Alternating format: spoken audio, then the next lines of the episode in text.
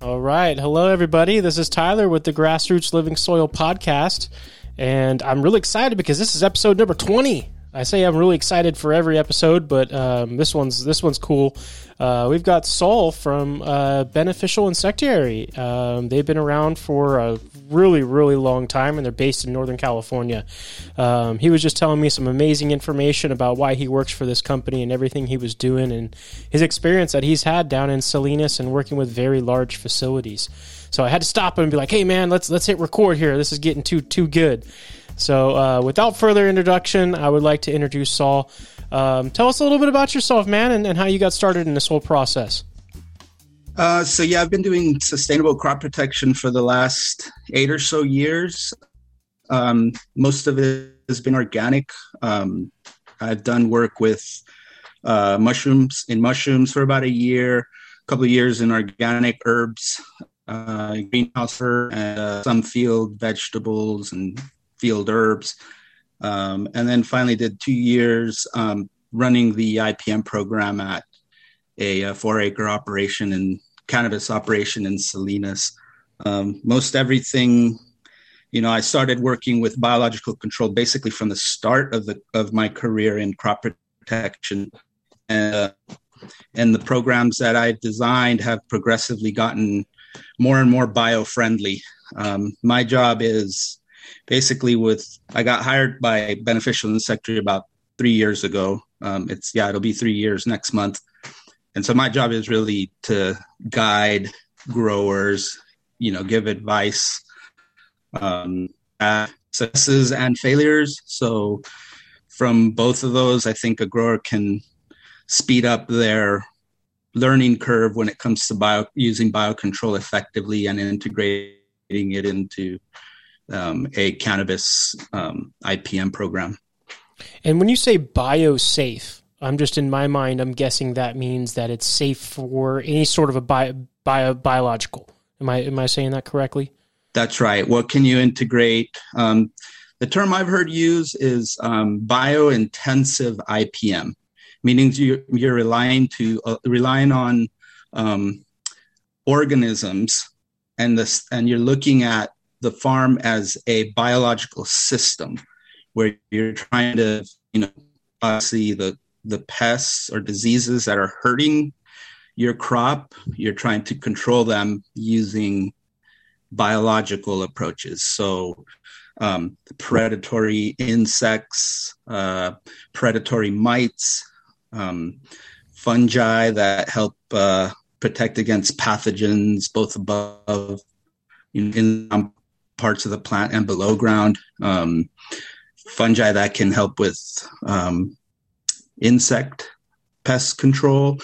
All those, you know, basically using Mother Nature to to you know combat pests and disease. That's awesome, and I look. I like to look at it as uh, we've been given everything we need here on this earth, and we just have to be resourceful and and uh, knowledgeable in how to correctly use those things and bring them together. So that's just another. Right. Uh, you're backing up more of my thoughts and my processes that my brain's going through here. Um, so you've been with them for about three years. Um, first of all, I got to ask, what's your besides cannabis? You know, I know that's the main reason, kind of why we're here. But what's your favorite crop to grow or assist with growing or any part of that? It's cannabis. Oh, okay. I um, yeah, I I purposely went um, into crop protection with the idea that I that eventually there would be legalization in California, and that cannabis growers were going to need help with, you know, pest management. So that was the original intent. Um, it worked out for me. I was able to um, get a job at Harborside Farms and really kind of work with the crop intensely and put some of the methodology that I had learned from my other greenhouse experiences into cannabis crop protection and um, and yeah, I've loved it since. It's the crop I know most about as far as IPM goes. I couldn't tell you anything about you know nutrition, irrigation, lighting, all that. That's that's not the I'm not a plant guy. I'm a, more of a bug guy. Great, great. So whenever any, uh, it's got to be probably, probably fun when there's, um, you gain friends on the farm, and people are like, "Man, I found something really weird. You got to check out the back of this leaf and find mm-hmm. out what mm-hmm. bug this is, or tell me what it is." And mm-hmm. how often is it that you find something that you've never seen before, or is it always like the same bad guys?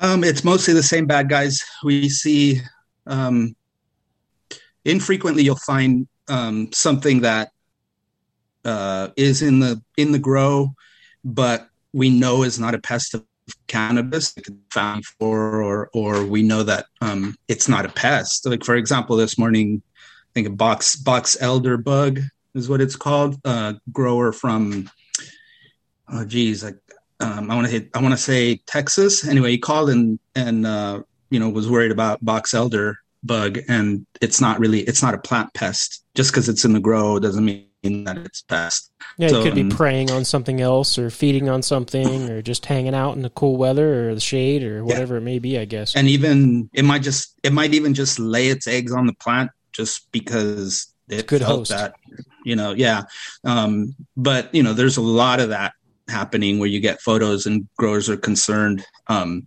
but uh, you know oftentimes we say hey don't worry, this is not known to be a pest, or it's known specifically not to be a pest. It's commonly found in the grow and it doesn't do anything. But on a rare occasion, you do get uh, you do get something popping up that can be problematic. Um, one example would be um, the beet leaf hopper. That's so that's yeah, it's relatively you know we've known about it potentially being a problem in hemp and cannabis now for a couple of years. Um, it base it it vectors a virus that affects a number of crops, specifically tomatoes. It can be really bad on tomatoes, but beets also sugar beets and cannabis is susceptible to it. So um, that's a new one, relatively. Figure out, you know, what's going on there. Um, is it something that's really going to be problematic? How can we manage it? Um, so that does happen um, on occasion. Great, great. And it seems like the the biggest issue people were having is the the hemp aphids. That seems like that's been you know from what I see on social media. I'm saying I'm not as far as practical. Is, is that what you're seeing as well as some of the the biggest problem people deal with is the aphids? It's it's uh it's out there. It's it's in every state that I work in. Um, mm. It is. Uh, I remember back in I want to say 2017 when I first heard about it. 2016 uh, when I first heard about it, it was not in California yet. Didn't take very long. Didn't take more than a year for. I found it. We found it at Harborside. Um, and then it's really blown up in this area in all of Salinas and all of California. It took uh, Oklahoma less than two months to get it after they legalized first reports of it. Um, it is a problem. It's uh, manageable with biological control for sure. Uh, the real the real one that still concerns me the most is um, hemp russet mite. Mm. That's that can be a devastating pest. Um, it's it's at the top of there for me, along with the hop latent viroid, which is it's a disease, not a not a pest. But um, you know, like I said, I work, in all of IP patent management. Um, those two right now, to me, would be the ones that will hurt the farmers economically, or more likely to hurt farmers economically. The the cannabis aphid, yes, also, um, but uh, I think it's easier to manage than many think. You know, it's just about what methods you're using. And the russet mite, is that the one that's microscopic? You can't see it with your own eyes. You can just see the damage on the plant. Yeah, that's right. Um, it's like little uh, worms on your plant. Yeah, little little carrots. Yeah, little little maggots. Um, but surprisingly, they are arachnids. They are mites, um, and they're the main issue with those is you can't see them until you have and usually when you have damage you have a massive population so they're hard to find um, and uh, they can get away from you easily. It's like a it's like a smoldering ember that can catch fire quickly right? Um, whereas larger pests you know you can see their damage sooner. You can see them sooner. Um, aphids thrips spider mites they're easier to detect and you can make decisions early in the infestation that can help you control them more easily. With hemp russet mite, in my opinion, the the, main control for hemp russet mite is not bringing them into your grow, right? That more growers have to really focus on that because it's a it's a difficult one for the different. There's a lot of sharing of plant tissue, you know, in the industry, and um, a lot of growers don't don't know how to scout for hemp russet mite or what to do if they bring in plants that have it. Once you have it, it's kind of like like a virus. It could be with you forever, you know, and you get you want to manage it, get flare and uh, manage it, um, manage flare ups. Um, and I think the best place to manage it is in veg. Um, once you have it in flower, if you haven't managed it, you're in you're in a tough place. We don't have biological control. And the sprays that are available to you for hemp russet mite, um, you really wouldn't want to apply in flower. Yeah.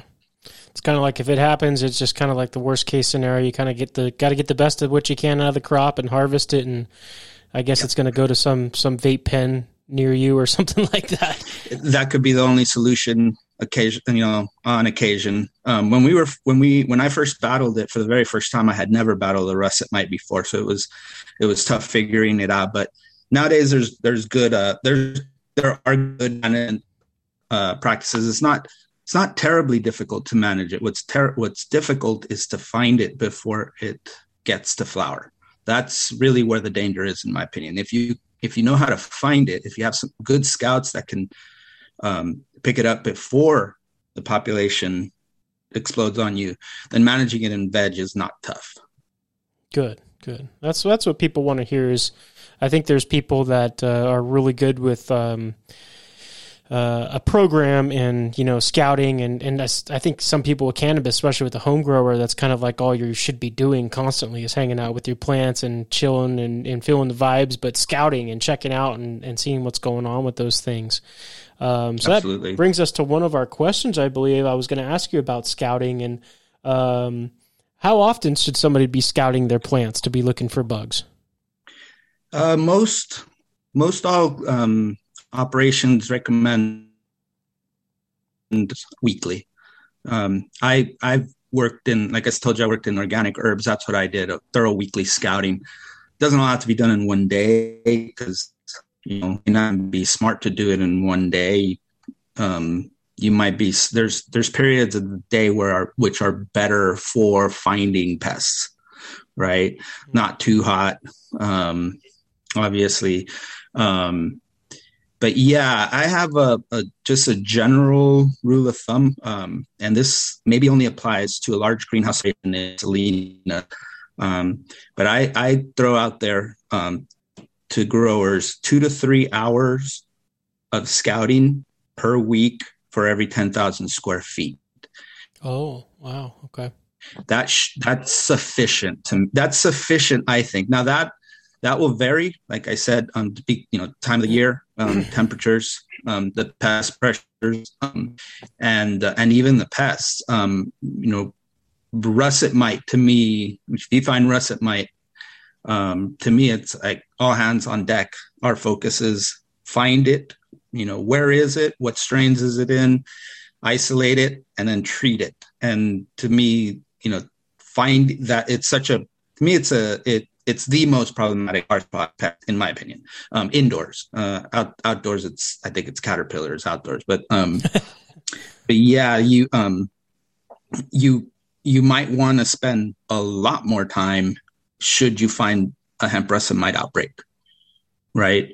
Um, then that two to three hours. Um, so, you know, but that's just a general rule of thumb. Like I said, it might not in indoor operations, but it gives people, you know, the understanding that yes, there has to be some labor resources dedicated to scouting. And what I always say is, you know, scouting has, has got to be that. It's got to be scouting. It's not um, you know, I talked to a grower. I said, "How frequently do you scout for pests?" They'll say, "Oh, I scout for pests daily."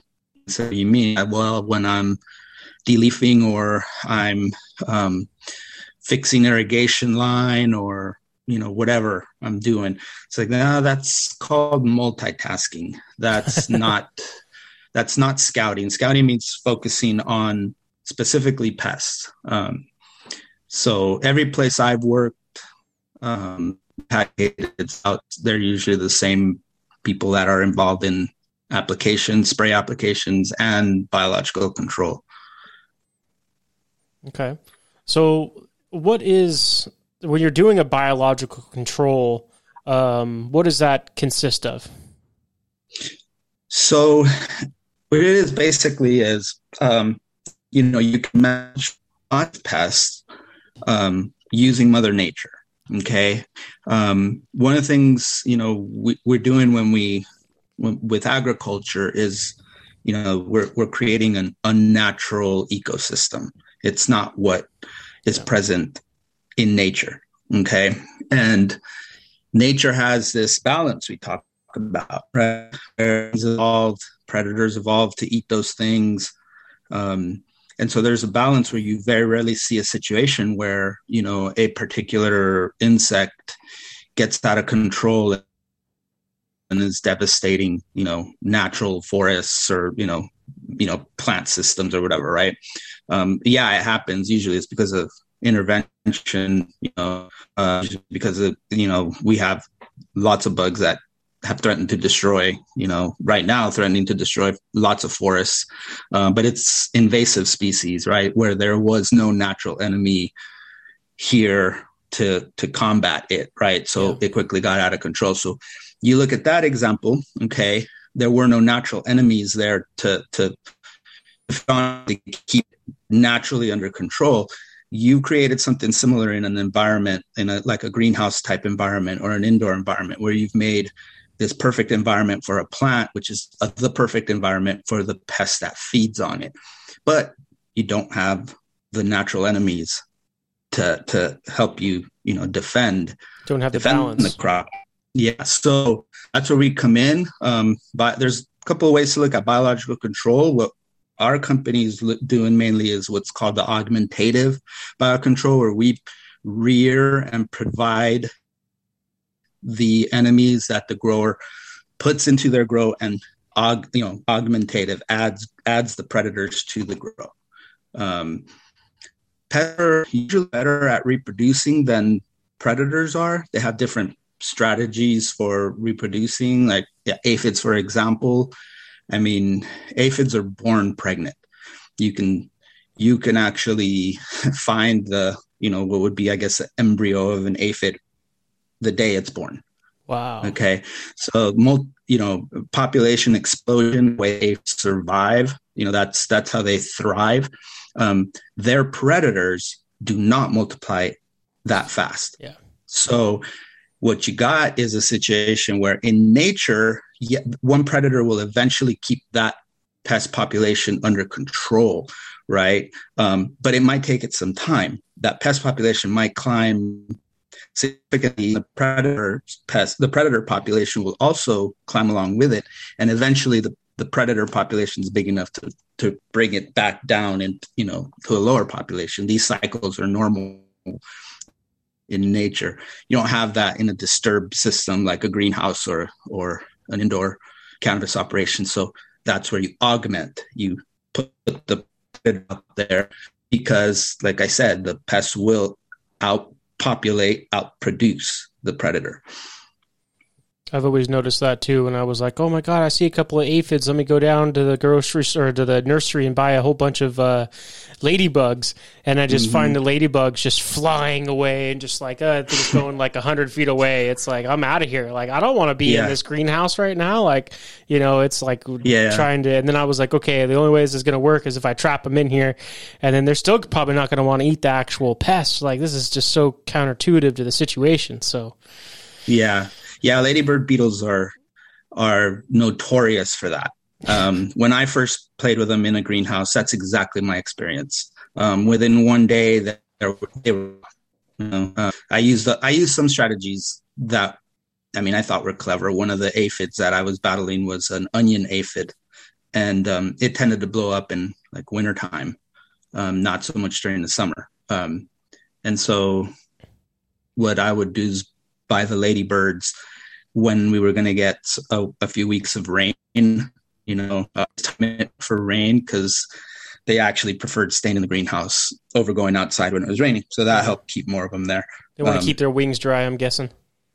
Yeah, yeah, it's just not as attractive. But you got to remember that ladybird beetles are wild caught, so their instinct is to fly when when they come out of hibernation because they're they're caught out in the wild and brought and put into coolers, and then when the orders start up, they're sold. Um, so their instinct is, is to fly. Um, they're they're going to want to leave the area. That's just instinctual. So keeping them there is tough. Um, you know, we have other options for um, aphid management that you know aren't as I guess what was the word um, unpredictable as ladybirds. Um, and it's what I no- normally recommend. I don't recommend ladybirds. Um, yeah. First of all, I think um, my my tactic has always been during veg. I do a lot of foliar spraying, and mm-hmm. um, I love dousing the plants with water. You know, and it's it's mm-hmm. for me. It's I'm on a small scale. It's hard to talk about when you're in a giant yeah. greenhouse. You know, but you know when you've got 30 plants in one gallon pots and you could just squirt them all with the hose when they're all in the shade mm-hmm. and just smack that bug with a heavy dousing of water and and hopefully that's just when there's one or two of them they're hanging out and also mm-hmm. if I've got aphids feeding off the plant I know I probably got way too much nitrogen that I'm feeding it it's just mm-hmm. just one thing that that I go into so I start feeding a little bit more phosphorus and just trying to change the chemical makeup of what's uptaking into the plant um, and you know try to change the game up a little bit. But um, you know that's always kind of been a tactic of mine. And uh, if things get crazy, I've always the last three years I've turned to SuffOil-X as a hmm. as a foliar spray. Um, but um, so what is one one thing that you can't help people without? One tool, one one item that you're like, I can't leave the house and help you guys, or I can't get my job done without it. Oh, okay. Well, um, I guess I'm going to say that um, we already touched on monitoring. Um, if you've ever seen any of the other talks I've done, that I, I, I just go over this ad nauseum. Um, basically, training the growers the import on the importance of monitoring for pests. Um, biological control, which is what you know what I'm trying to help the grower learn um, or with um, really rests on um, this foundation um, that um, the pest pressure has to be low. You can't. It's really not a curative approach. It works much better as a preventative approach. Okay, so uh, at first at first sight of a pest is when biological control should be triggered. That rank. If you don't have a huge population, you don't need to release a ton of predators. So catching it early is important. So how do you catch it early?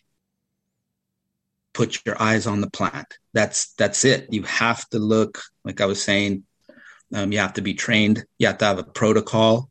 Um, so my goal is always to make sure that the grower has some type of a protocol in place. And if they don't, to suggest some ideas on how they can scout for pests because, you know, avoiding sprays, you know, um, is important. And, you know, biocontrol would, would be, you know, one way to do that. And um, it just doesn't work as well unless you're in a preventative situation. So, um, so I, I'd say preaching modern is to me the most important thing I could do to help a grower. Okay. So if you could wave a wand right now and get rid of a bug or add a bug or just make a major change and be the wizard that fixes everything, what would that change be? I guess right now, um, to me, the biggest threat is that hop latent viroid. I don't know how much you've experienced it or talked to growers. Um, seems like more and more growers are getting getting the idea um, on how to you know how to do that how to how to manage um, hop latent viroid.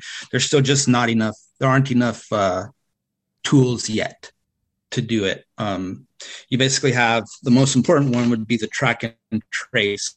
So that's difficult to do. Um, best way to do that is actually laboratory testing um, to find where it is, you know, who has it, what moms have it, um, and then also, okay, which what came from those moms? Where are the clones that came from those? It's just like COVID, right? And it's like as soon as somebody comes down with a diagnosis, then it okay, who you in contact with since you know x amount of time or whatever and then all those people get called and it's like hey you know you you were in contact with somebody that had covid you may want to go get yourself tested. So testing is still i think number one there's that's becoming a little bit more um, affordable nowadays. And it is the way to eventually get yourself out of program and there's some strategies for improving your sanitation, especially when it comes to any type of injury to a plant, whether it is you know deleafing or cloning or anything. Um, and lastly, you you can clean up some you can clean up strains, or at least we think you can clean up strains using certain techniques like um, like tissue culture. Um, but uh, that's pretty much all I can think of. Um, we haven't the breeders haven't developed a resistant strain yet. I suspect that is not a goal when they make breeding decisions. Um, but uh, yeah, we have very few very few options for hop latent viroid. Um, no doubt, at some point, we're going to come up with a solution. No longer be going to be the danger that I think it is now, um, and something else will come will come up, right? Yeah, a new virus um, or a new insect. Uh, but right now, that's where that's where I would put. That's where I would wave my magic wand. Um, you know, and and solve that hop latent viroid. Get give the growers more tools. Yep. Well, good. Um, as far as um, I know, you're mainly dealing with uh, the large greenhouses down in Salinas and, and large greenhouse grows. Um, a couple years ago, there was one of our customers that was doing couple customers that were doing living soil and doing large soil beds down there, and and they were really happy with it, and they had a bunch of moms and stuff. And um, I don't know if they're still doing that or what the situation's going on. Uh, but are you do you deal with any living soil growers that are all soilless or uh, soil medium and, and going that route?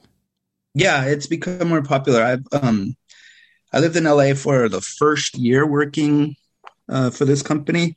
Um, I moved down there um, specifically because I wanted to open up the market more down in California. So I did um, work with a lot of the indoor guys in and around Los Angeles. Um, there's there's growers in Oakland. Tends to be an indoor indoor grow um, sort of approach, um, and I've I've picked up more living soil growers over time. So yes, I I have a few. Great, great. Probably yeah. probably half a dozen. Probably half a dozen. Great, great. So then my mm-hmm. next question is, what do you see their biggest problem uh, when they're going through that process? Is there any commonalities that you're seeing when you're servicing those customers? Yeah. Um, so I'm just going to say like a general sort of problem. Um, I don't know if it's it's a problem, but how they approach the growing. Um, you know how they say walk first, then run. You know, crawl first, walk, then run. T- biting off too much, more than you can chew with living soil, I think can be problematic. Um, you really have to put in your hours because you're you're doing something that's more like upper division, you know, farming.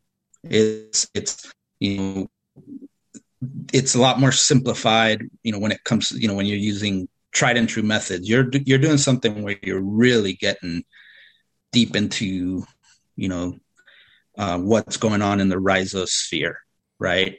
And um, and you can you can really screw it up um, if you don't know what you're doing. Or and it's also kind of like uh, driving a, a fast car on a windy road.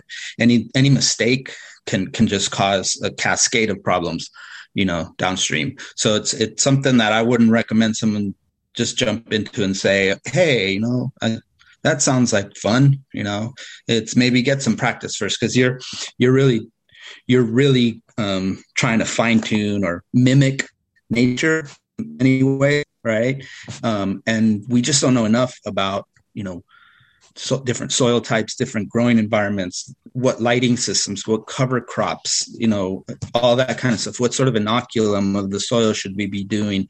Um, just all that stuff is is sort of new. There aren't any other crops that are really doing living soil. Um, you know, you got soil um, soil crops, crops are grown outdoors or or in pots, and then you have um, you know more organic approaches or even biodynamic approaches where they resemble you know there's more attention being paid to what's going on below the soil, what's going on with the microorganisms and everything else, and you know nutrient cycling and all that kind of stuff. So, um, but we don't really have um, that I can think of another crop where you're growing uh, plants in large beds of soil and trying to essentially um, you know keep that same soil and, and you know and and in, in perpetuity you know keep it fertile keep it disease free in perpetuity. It's not it's not uh, it's a challenge is what i'm saying. Um, yeah especially because you don't have the ability of like the down part of the season where it's winter and you're not growing in those and the soil can get a chance to rebuild itself and that's go through true. the the successions of life that normally can happen with soil. I mean even if you're a lettuce farmer in Salinas and you're still growing you know you know most of the months out of the year i'm still there's some time throughout the season where those those uh, fields are let to sit you know and kind of rest you know and then that's when they do all the prep work that they need to do to re- rebuild that soil and make sure it's going to have the much nutrients in it to get through the next season i'm guessing yeah, you're exactly right. I've, I've often wondered if there are any growers that are doing that, um, uh, living soil growers, where they're actually taking beds and giving them a period of time where you know you move them aside and you don't grow a crop in them. Um, you know the traditionally, you know um, cover cropping was about it's still mostly about um, growing plants that are going to help the next the, the real crop in a field right? Um, it's it's about um, what those what those other plants can do primarily to the soil oftentimes just in uh, before the new planting. Um, not, I'm not sure if there are enough uh, indoor soil growers that are doing something like that, right? Yeah, because um, nobody has the logistic ability to be moving those large masses in and out of these rooms and mm-hmm. bringing them to another area where they can set and rest. Um, mm-hmm. We had one grower in Colorado that had a perpetual harvest room where there was one room that was always flowering, and then they were just taking these small four by four beds with pallet jacks and just moving them into the room, bringing them out, moving them in, doing that kind of thing. But it still can be a logistic nightmare. You know, you need to move one mm-hmm. bed out, and you got six other beds you got to move. It's like, you know, moving around a bunch of uh, cars in a in a shop. You know, it's like right. it can be can be can be crazy. But yeah, I'm sure yeah. there's there's definitely people doing it yeah that you know i think that that that might improve and like reduce the challenges that a lot of growers face with uh with living soil. I mean there's always the option of just you know figuring out how long you want to keep a bed and then just say call it done right? Um yeah. but uh, but yeah you just think about the whole concept of crop rotation right? Um you think about strawberries, for example, there are fields that are so loaded with pathogens that you can get maybe one profitable uh, crop from it, and if you plant another strawberry uh, crop after that one, it, it's a it's a loss. So then farmers will rotate, you know, other crops that are not acceptable to pathogens, just to reduce that load of pathogens. You know, they they die out, um, and uh, and then after doing that rotation, you bring the strawberries back, and you can you can make a profit again. In a sense, it's kind of counter to what a lot of people are doing with living soil, right? They just continue to use it, and it's not only about what you're adding to it. You know? um, it's it's it's so it's it's really complex, and um, I you know I, I like the concepts. It's it is though like like I was saying upper division uh, cannabis growing. Yeah, definitely. It's it's some high end stuff, and, and, not to go back too far, but I was just thinking of a question that I wanted to ask earlier when you were talking about testing moms for that hop latent virus. Virus. Um, what kind of laboratory would you send that sample to, and what kind of a sample would that be? Is that a leaf sample? Is that a tissue sample of the stalk?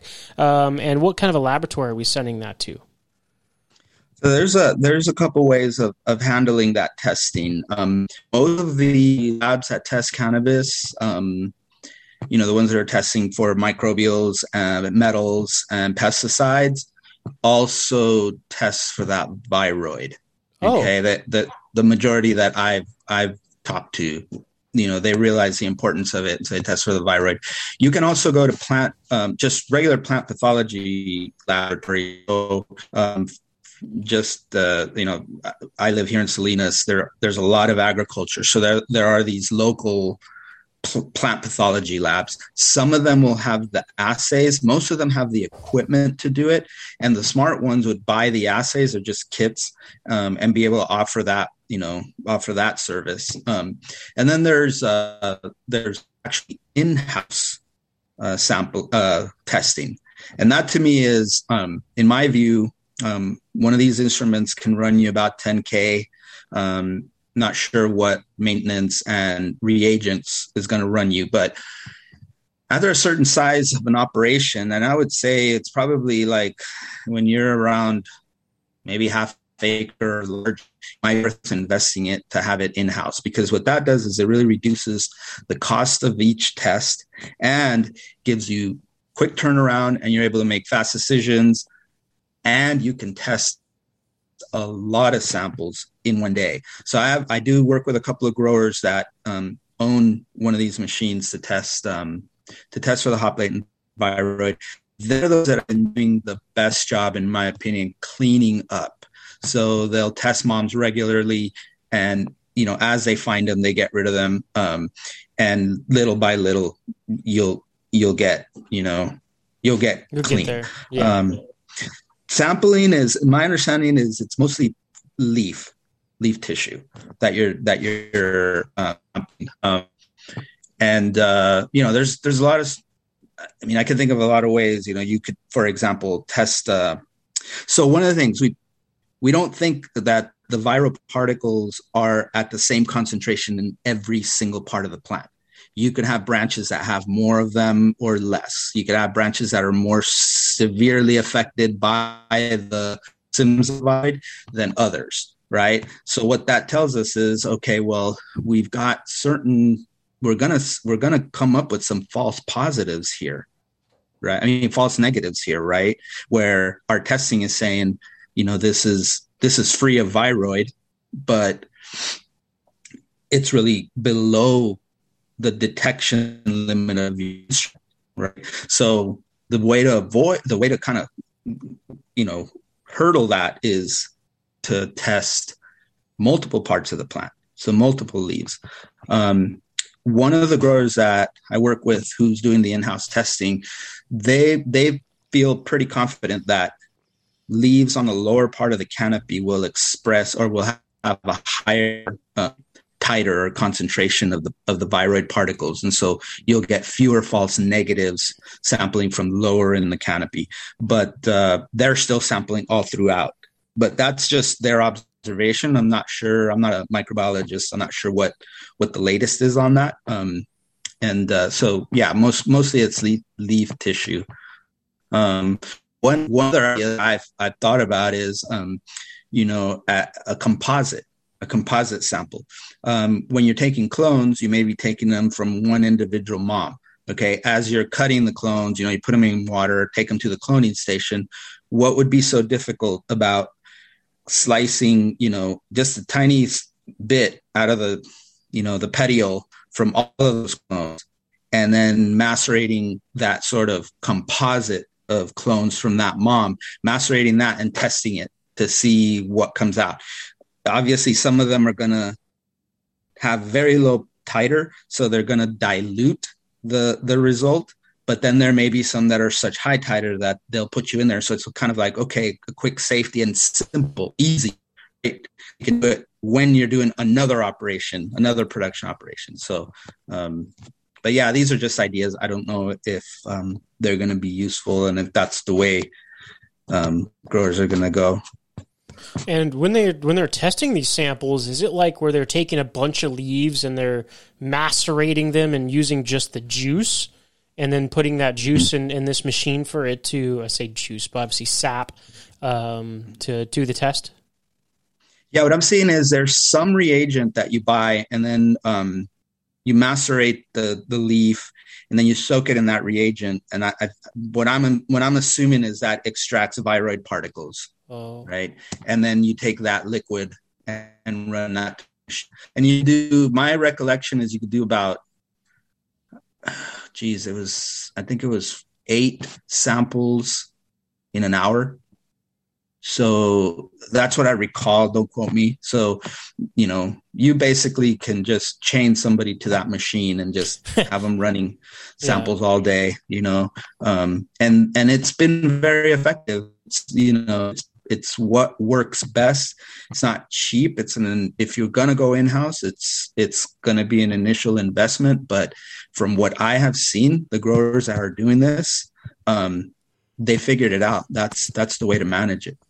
Yeah, and keep your stuff clean. That's clean, and, and keep stuff mm-hmm. separate. That's obviously treated, and and I think it comes down to people not having good practices of quarantining things as well. Mm-hmm. Um, just not being very knowledgeable about those things and quarantining and, and having those precautions and cleanliness. Obviously, I bet you that's a big one. Um, mm-hmm.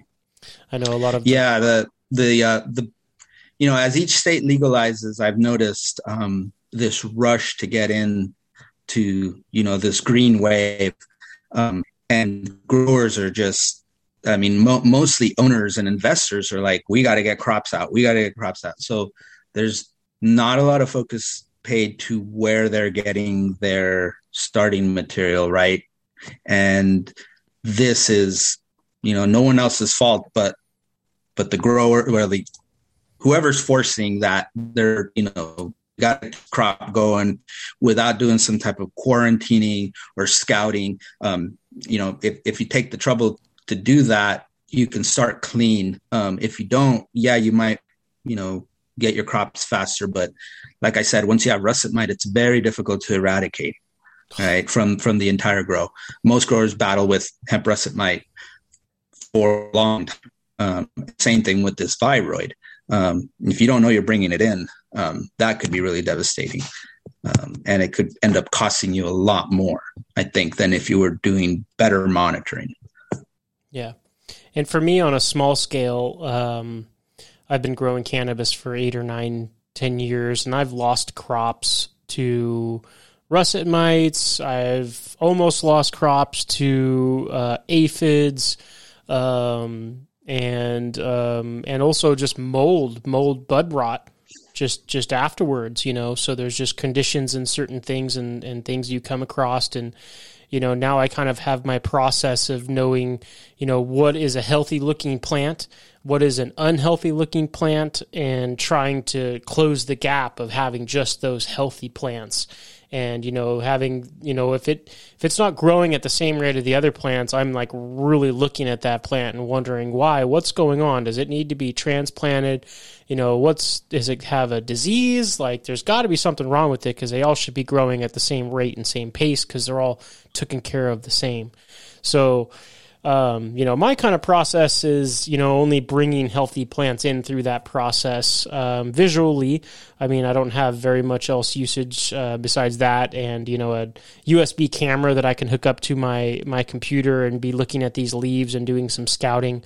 Um, but luckily, I've, I've had a lot of experience in knowing, you know, oh my God, okay, there's some marks on my leaf. I've got some pest pressure now it's time to treat with some sort of a foliar spray and then come back with some beneficial bugs to help, you know, balance that population again. Um, and then hopefully managing my tr- my nutrition well enough to where you know the the bugs aren't wanting to eat up all this extra nitrogen that the plant can't use. Um, do you see any problems with my plant at all there? No, that's that's good. The only comment is um, with this viroid, and I keep going back to it, this may not be a big deal like two or three years from now, but um, it's it's called a latent viroid for a reason. You can't see symptoms in every plant, and you can't necessarily see symptoms every time of the year or every strain. So really when you say i'm bringing in healthy plants it's you just have to make sure that looking at them the right way because they be they can be like like the covid it can carry you can have a carrier that's asymptomatic and then once you bring it into the into the grow is when you get the problems downstream. So yeah i mean i wish there were more nurseries that guaranteed you know disease and pest um, free stock. Um, this is the way that the rest of agriculture works. Um, it's my understanding that if you want to buy seed for certain crops let's just say tomatoes right? Um, the seed producers that are selling those seeds to the growers have to provide testing. You know, this is probably some uh, food and drug FDA mandate that they have to provide testing for certain viruses because those those crops are so susceptible to that virus that it's you can't sell seed without providing a certificate that said, look, it was tested and it's virus free. So that hasn't happened in cannabis yet. You know, maybe something to talk about. Maybe um, I think it's because we kind of we don't have. I think that the climate has affected nurseries less, so they can offer less service. If you get what I'm saying, it's kind of like, oh, well, you know, you don't like it that there's spider mite damage on these plants.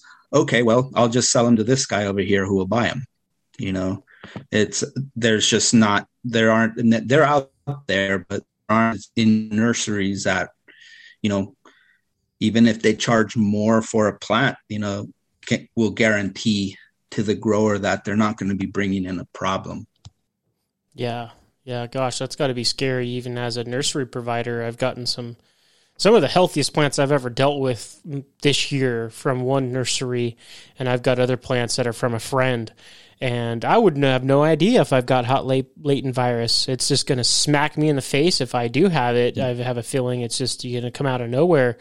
Um, and is there anything I can do at this point, considering I'm still in veg? I've got my, my plants planted in their soil beds. I mean, they're permanently in their homes. Is there anything I can do to try to prevent that hop latent virus right now, or is it already too late? No, um, testing you can still test. Like I said, if you want, um, later I can send you an email with, you know, a, a list of testing labs. Um, you're in California, right? Yeah, Sacramento, yeah. not too far from. So there, there are some up there in Sacramento. Um, you know, talk to your testing lab. You know, if this is a control and you're required to do pesticide testing anyway, you know, they they also sell um, viroid testing and other disease as well, other disease testing. Um, I think it's like average right now, it's about 20 bucks a test. Um, don't quote me. Um, some labs have very, very sensitive equipment and they'll charge you like 200.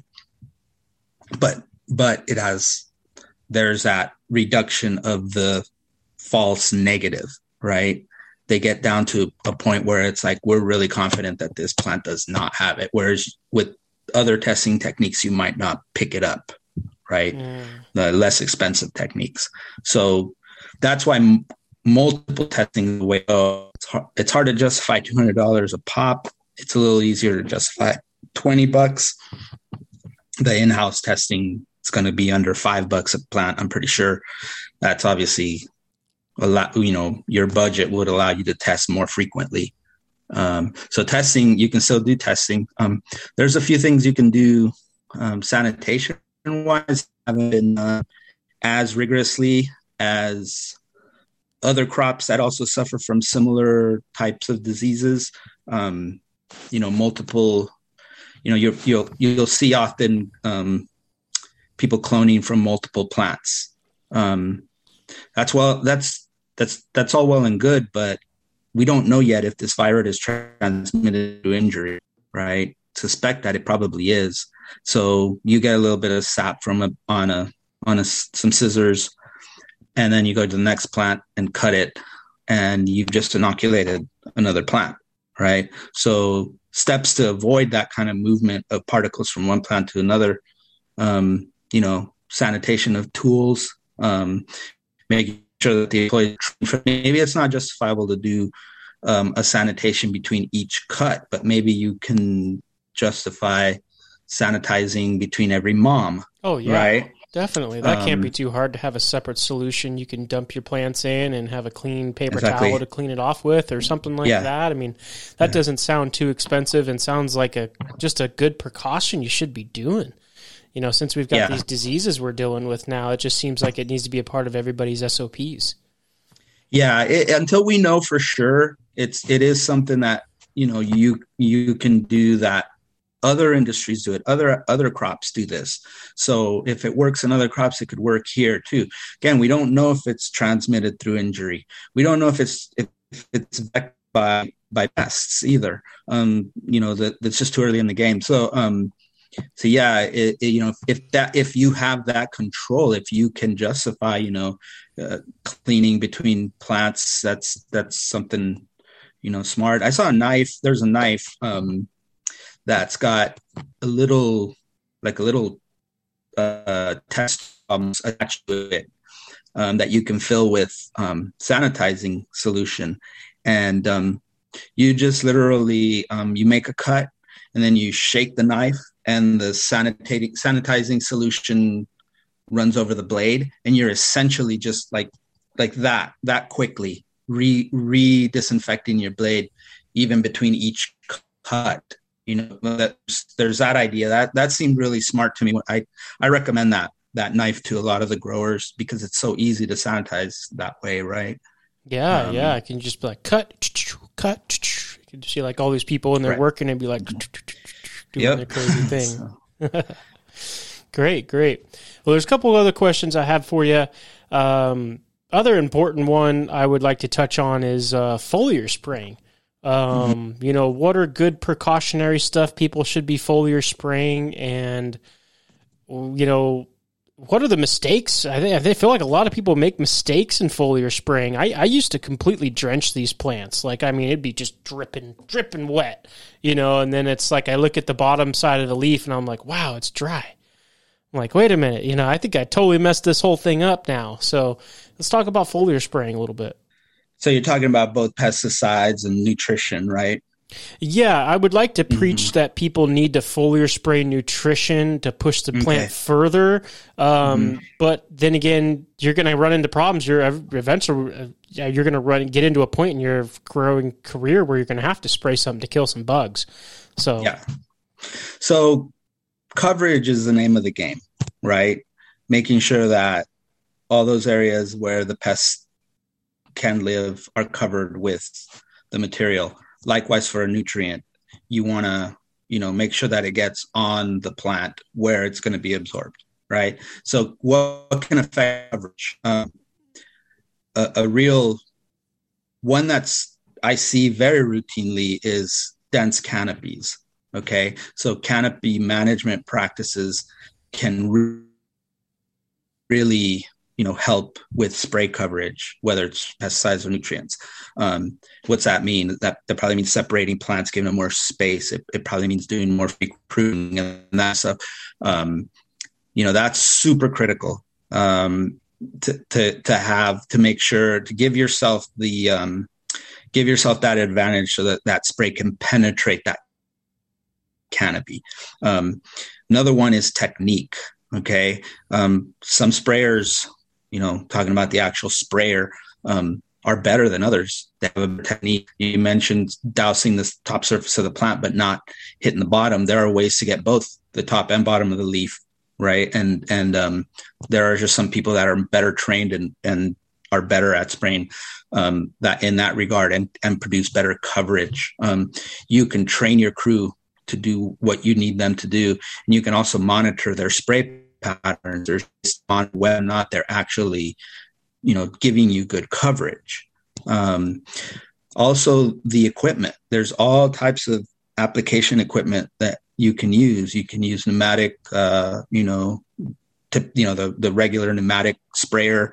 Um, there are foggers um, that you can use. There are um, you know electrostatic sprayers. Is a, you know using the right equipment you know, can also affect coverage. You can get better coverage using one equipment for these plants here or this stage of plants um, versus, you know, this other equipment that's better for this other stage of plants. You know what I mean? So you have to you have to think about that. Your nozzles are really important too. Um, see how using paint sprayers.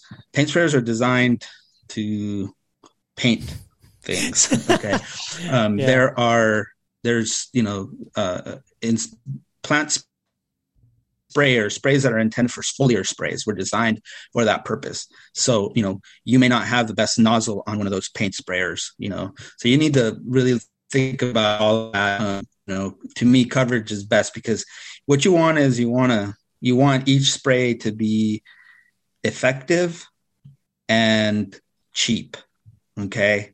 And if you don't get good coverage, you may have to spray more frequently, which, you know, obviously means it wasn't effective and it's going to be more expensive for you. Yeah. It's a massive amount of labor. Like I remember one year, my whole game mm was like, okay, I'm going to foliar spray every other night.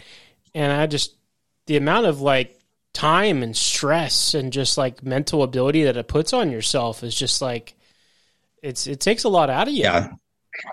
Yeah, not to mention, um, you know, you've got, um, you know, you have to worry about the people that are spraying and their safety. Um, you know, materials that we use in this crop are are not really that dangerous. Um, you know, it's it's still there are labels require some PPE, so you have to make sure that the employees are trained. Um, here in California, uh, you know, the county insists that you have training records um, and that you have somebody that is qualified to train a sprayer.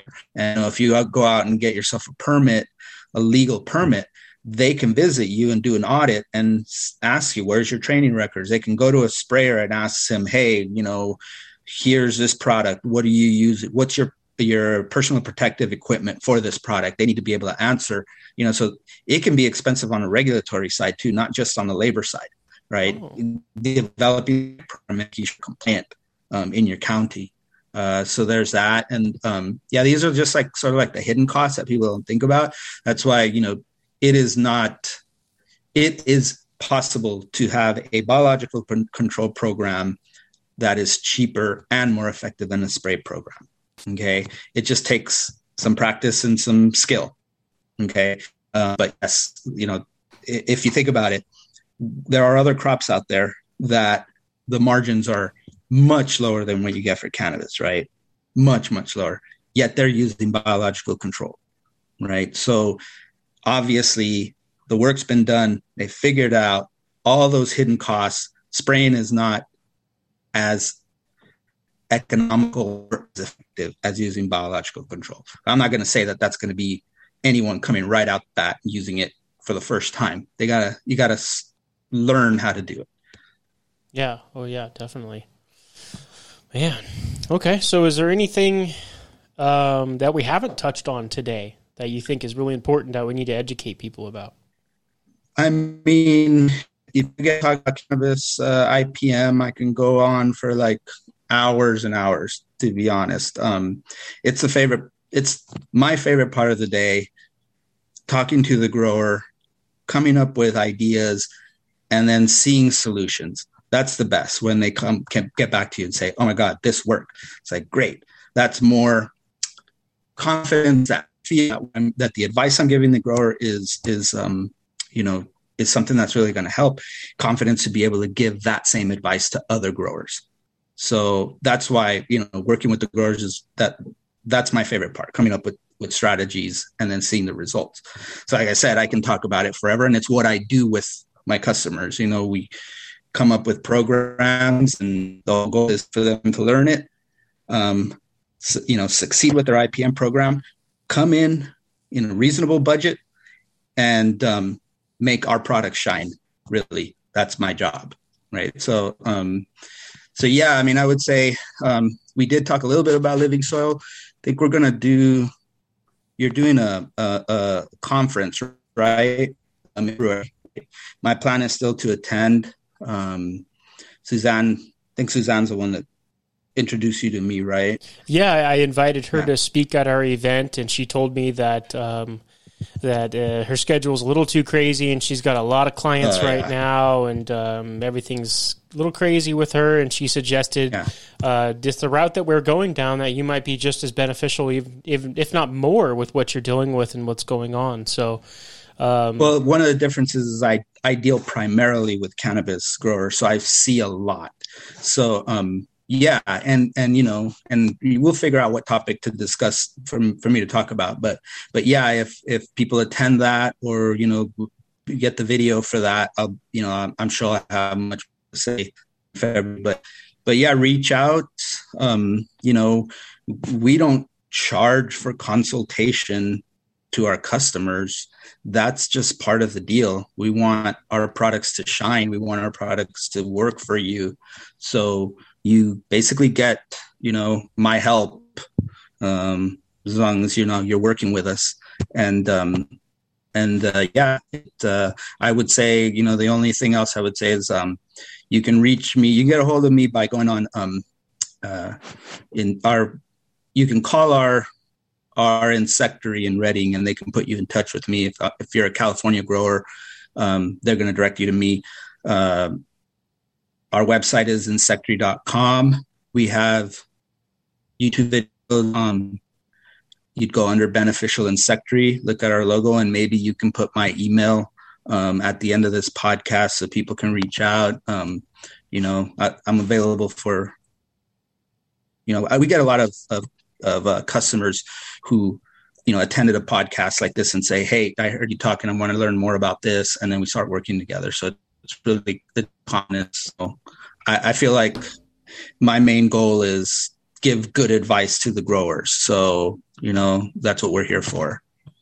Yeah, and that's what that's what the goal is, and that's the whole reason of the podcast. Is we had a few people in the last couple of months that are like, "Man, I just need to know more about this subject," and and that's obviously because they've been getting taken over by bugs, or they're just not understanding the situation. Yeah. So it's it's really important that people figure out exactly what's going on in their specific grow. I think that's the biggest thing is it's going to be really hard for you to help them if you don't if they don't know first of all what problems they have and the extents of their problems.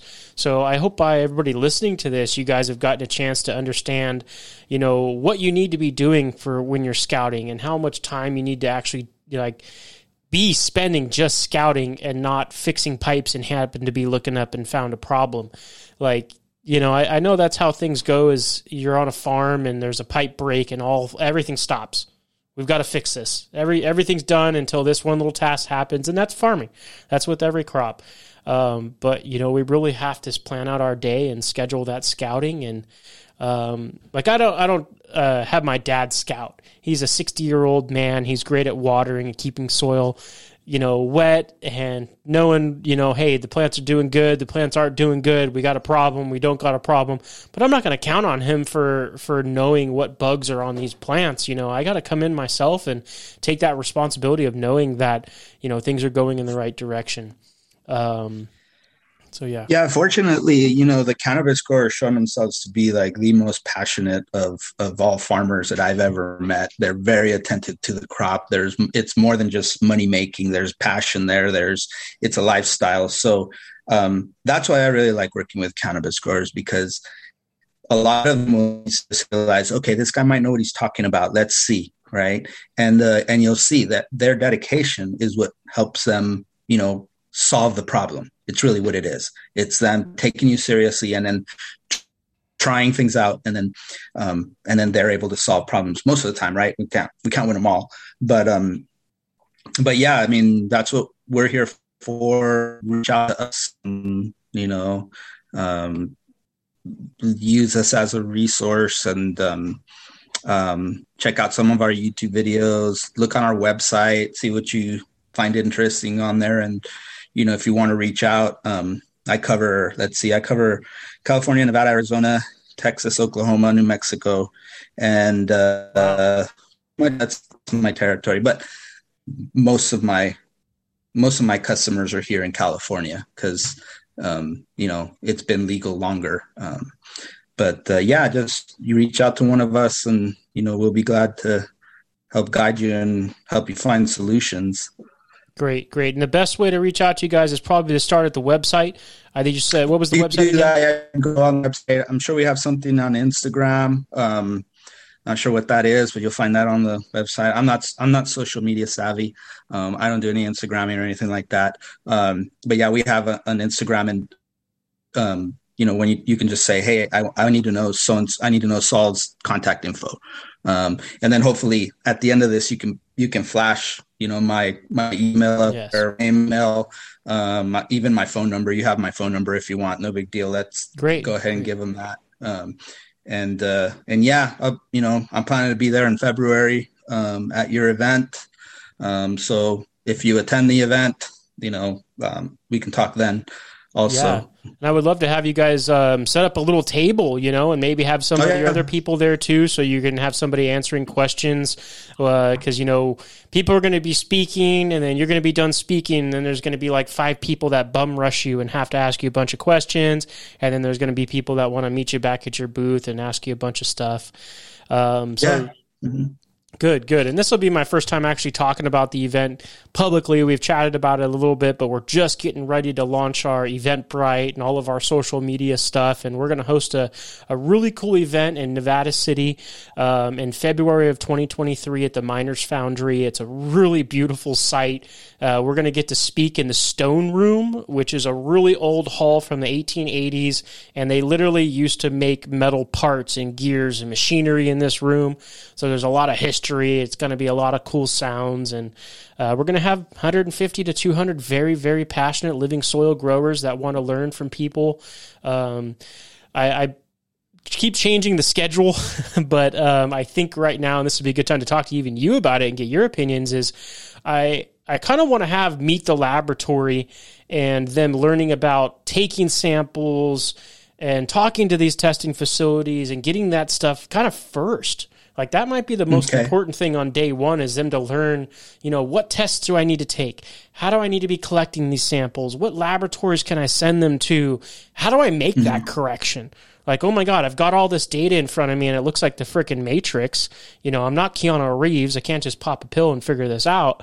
So, you know, um, I think it's important for people to know that stuff first and then us um, on day two to have of practical growers talking about how they they make this work and having about other knowledgeable people. So, you know, I'd probably have you on day one meet the laboratory and and being later a little bit later on in the day um, and talking about how we can close the loop with these laboratories and test you know, a lot of this is going to be people's like uh, Bill from Logan Labs is going to be testing your soil. That's that's going to be on the beginning part of the grow process. Well, while we're in the grow, we're going to need you and your expertise. So you know, maybe I have you a little bit later on on the day, uh, just because it's part of the process. I want people to learn this stuff in the same flow that they would actually be using these these things. So I, I, I think that would be helpful. What do you what do you think about that? Yeah, I mean that that'd be great. We we talk kind of more in general about IPM and cannabis here at this talk. I do have, like I said, some experience with living soil growers. I know of some of the the pests that are more prevalent using these kinds of systems. I know some of the strategies for you know helping with those.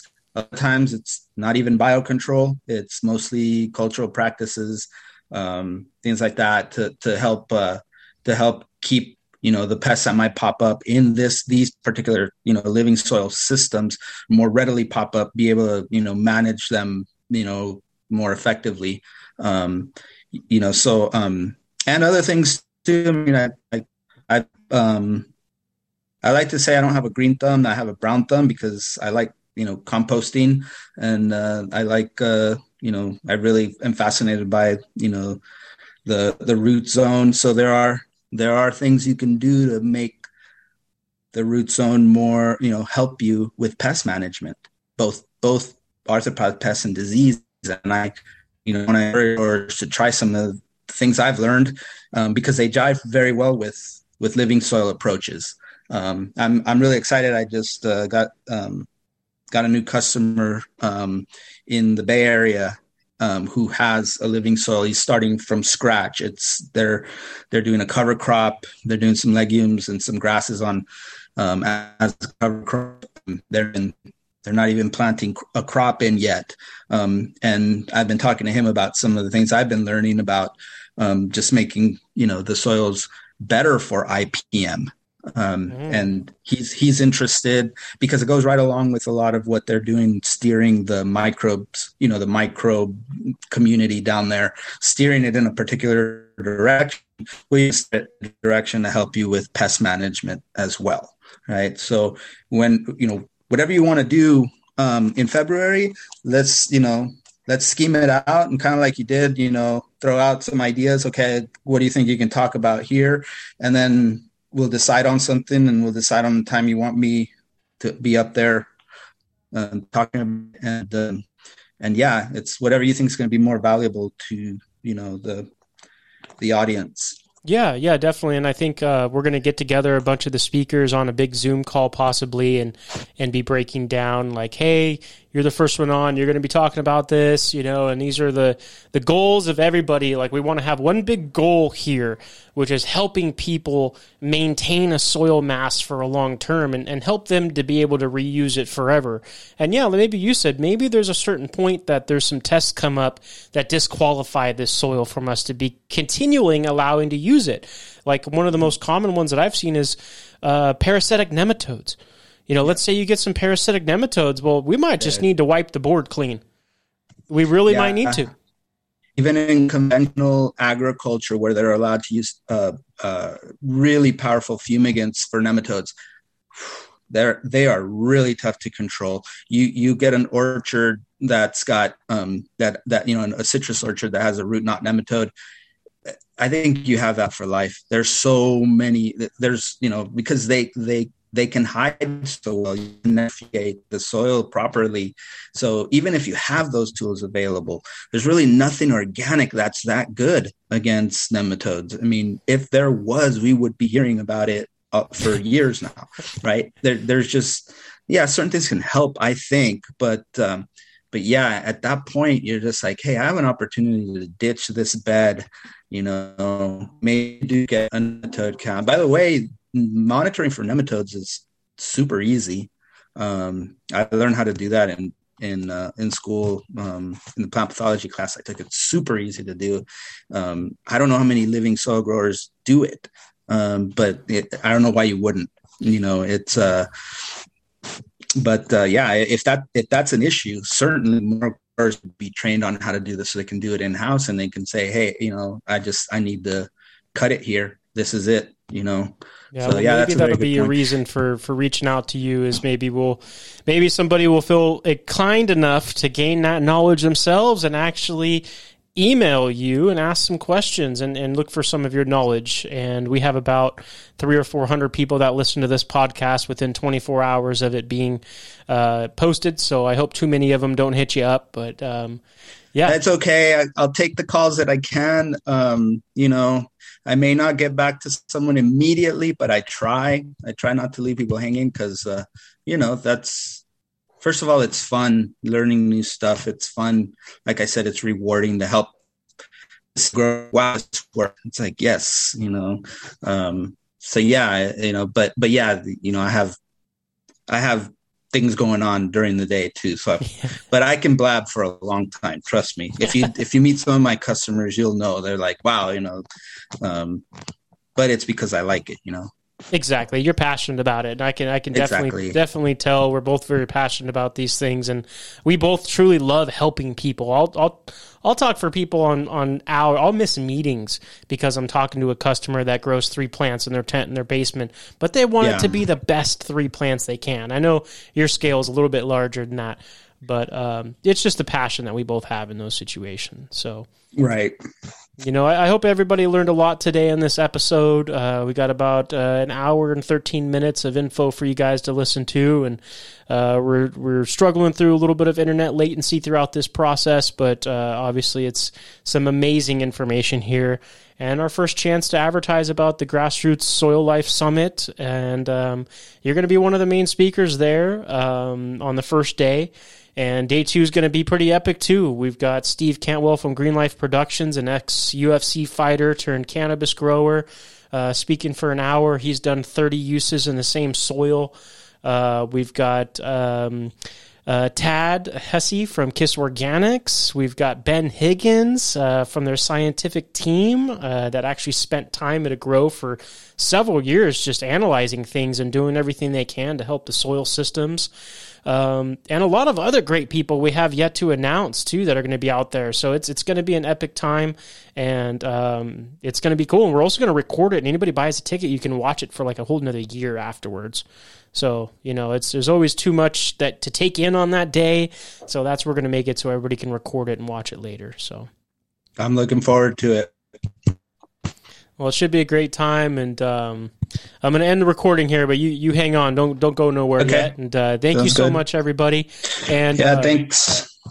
Yeah, definitely. If you could say your email address and say how we can contact you one more time, I like to end the podcast with you saying your information. Okay, so uh, my name is Saul Alba. Um, that's S A U dot A L B A at insectary.com. And insectary is spelled insect A R Y. So S A U L dot A L B A at insectary.com. Perfect. And I'll have that down in the the uh, podcast description. So if you got a computer mm-hmm. or an iPhone, copy and paste it, put it right into email, and and get a hold of this man and ask him your questions. And that'll be the best ways. Don't ask me. I don't. I don't want to help you with this kind of stuff. That's why we bring these kind of people onto these podcasts, so you can go right to the experts and and and not be getting secondhand knowledge passed down from somebody who just smoked a joint. So uh, get it get it directly from from the horse's mouth is what I like to say. Uh, so we'll end it there and don't go anywhere, my friend. All right. Recording stopped.